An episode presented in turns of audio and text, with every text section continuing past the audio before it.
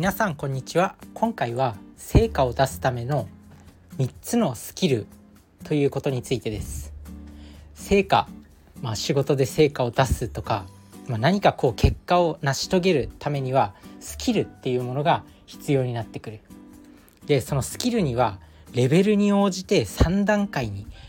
主に分けられるんですよね。自分が最近読んだ本に成長マインドセットっていう、これ吉田博之さん、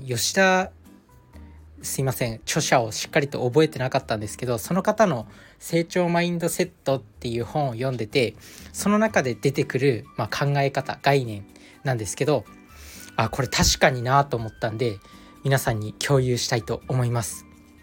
そんな感じでスキル、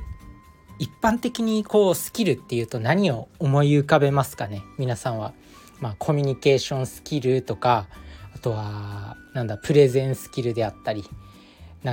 論理的思考力みたいな、あとはプログラミングスキルとか資格のスキル、知識とか経験とか、そういうものがスキルって一般的に思いますよね。勉強ができるみたいな、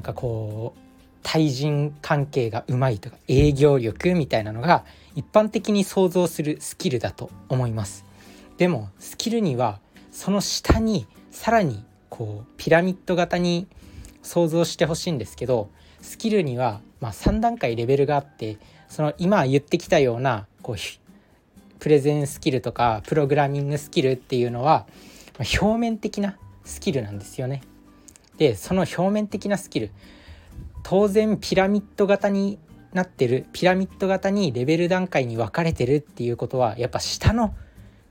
土台がしっかりしてないと、そのプレゼンスキルとか、あとはプログラミングスキルとか、論理的思考力とか、そういうものを身につけても意味ないよっていうこと。じゃあ一体そのスキルの、そのプレゼンスキルとかプログラミングスキルとか、それよりも下に位置するスキルって何なんだって考えた時に、スキル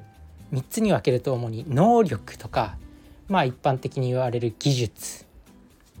そういうものがプレゼンとかプログラミングになります。で、2番目のスキルっていうのが、ピラミッドで考えると、2段目のスキルっていうのが、振る舞いとか行動ですね。振る舞いとか行動っていうのは、例えば挨拶をしっかりするとか、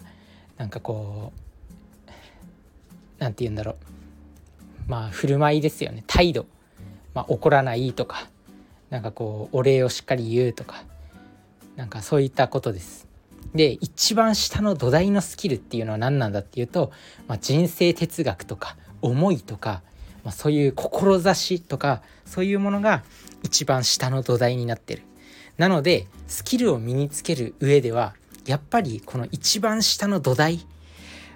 意識とか思いとか人生哲学みたいなのがしっかりとついていないと、そういうね、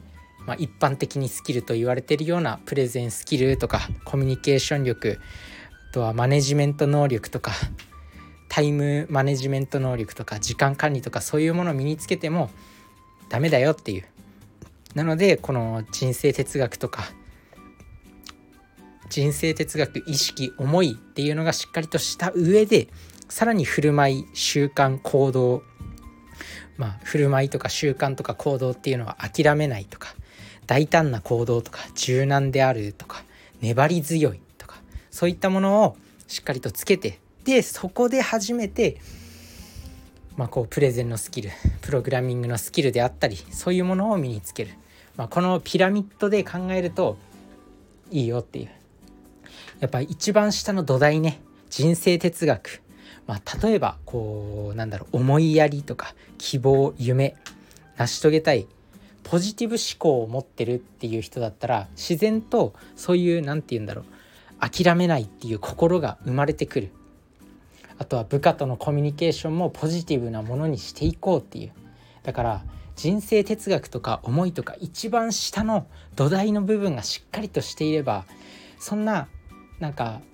営業力とか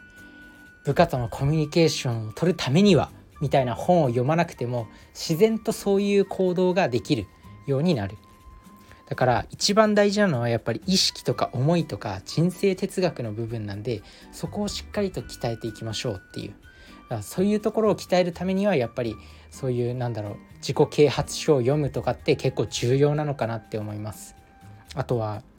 詩とか物語を読む、物語に触れたり、そういったストーリーとかに触れたり、自分の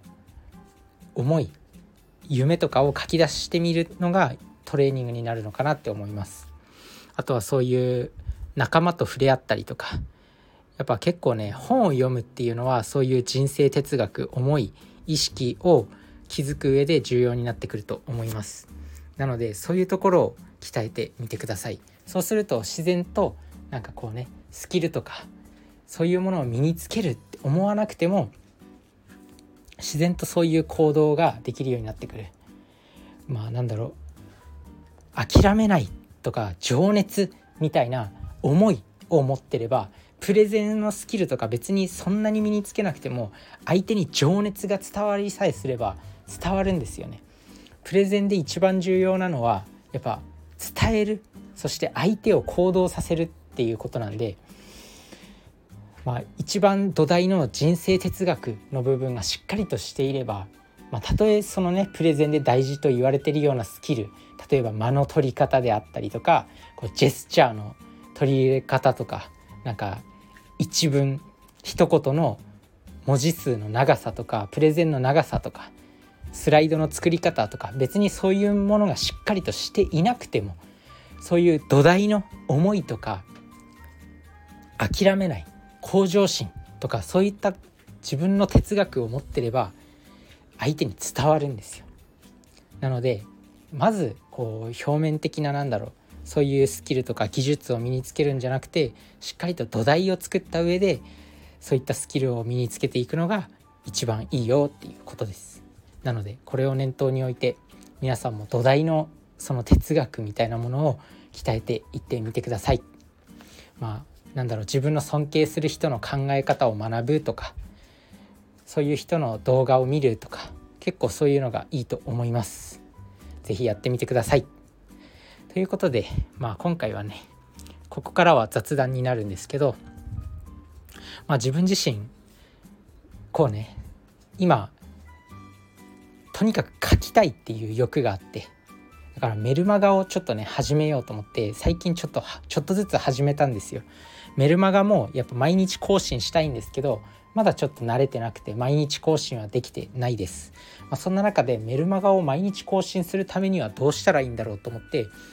そうだと思って、この毎日喋ってるポッドキャストを記事にすればいいんだと思って、これキングコングの西野さんもやってる方法。キングコングの西野さんは毎日ボイシーっていうラジオ配信アプリで喋ったことをそのまま、記事にして Facebook とかノートとか、あとは Instagram とかに投稿してるんですけど、それをやればいいんだと思って、自分自身のその喋った内容を、AI で文字起こしして、記事を作ってます。で今2つぐらいメルマガを書いたのかな。自分自身のこのスタンド FM のプロフィール欄にもリンク貼ってあるんで、ぜひ読んでほしいんですけど、1回5分ぐらいで読めるから、1回5分で読めてポジティブになれる、向上心を持てるっていうメルマガになってるんで、ぜひ読んでみてください。そんな感じで、AI で文字起こししたやつを少し体裁っていうか、少し文章を整えてメールマガジンにして発行してるんですけど、そんな中でやっぱり喋ってる内容をそのまま記事にするっていう時にいろいろ修正するんですけど、その中で結構自分自身のこの言葉の癖が分かるっていうか、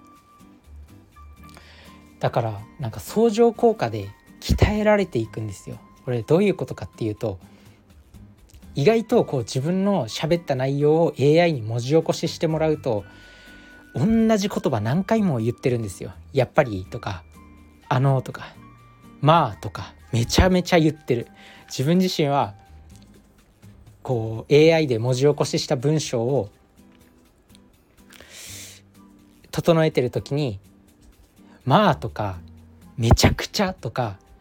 こうとかとかもめちゃくちゃ使ってますね。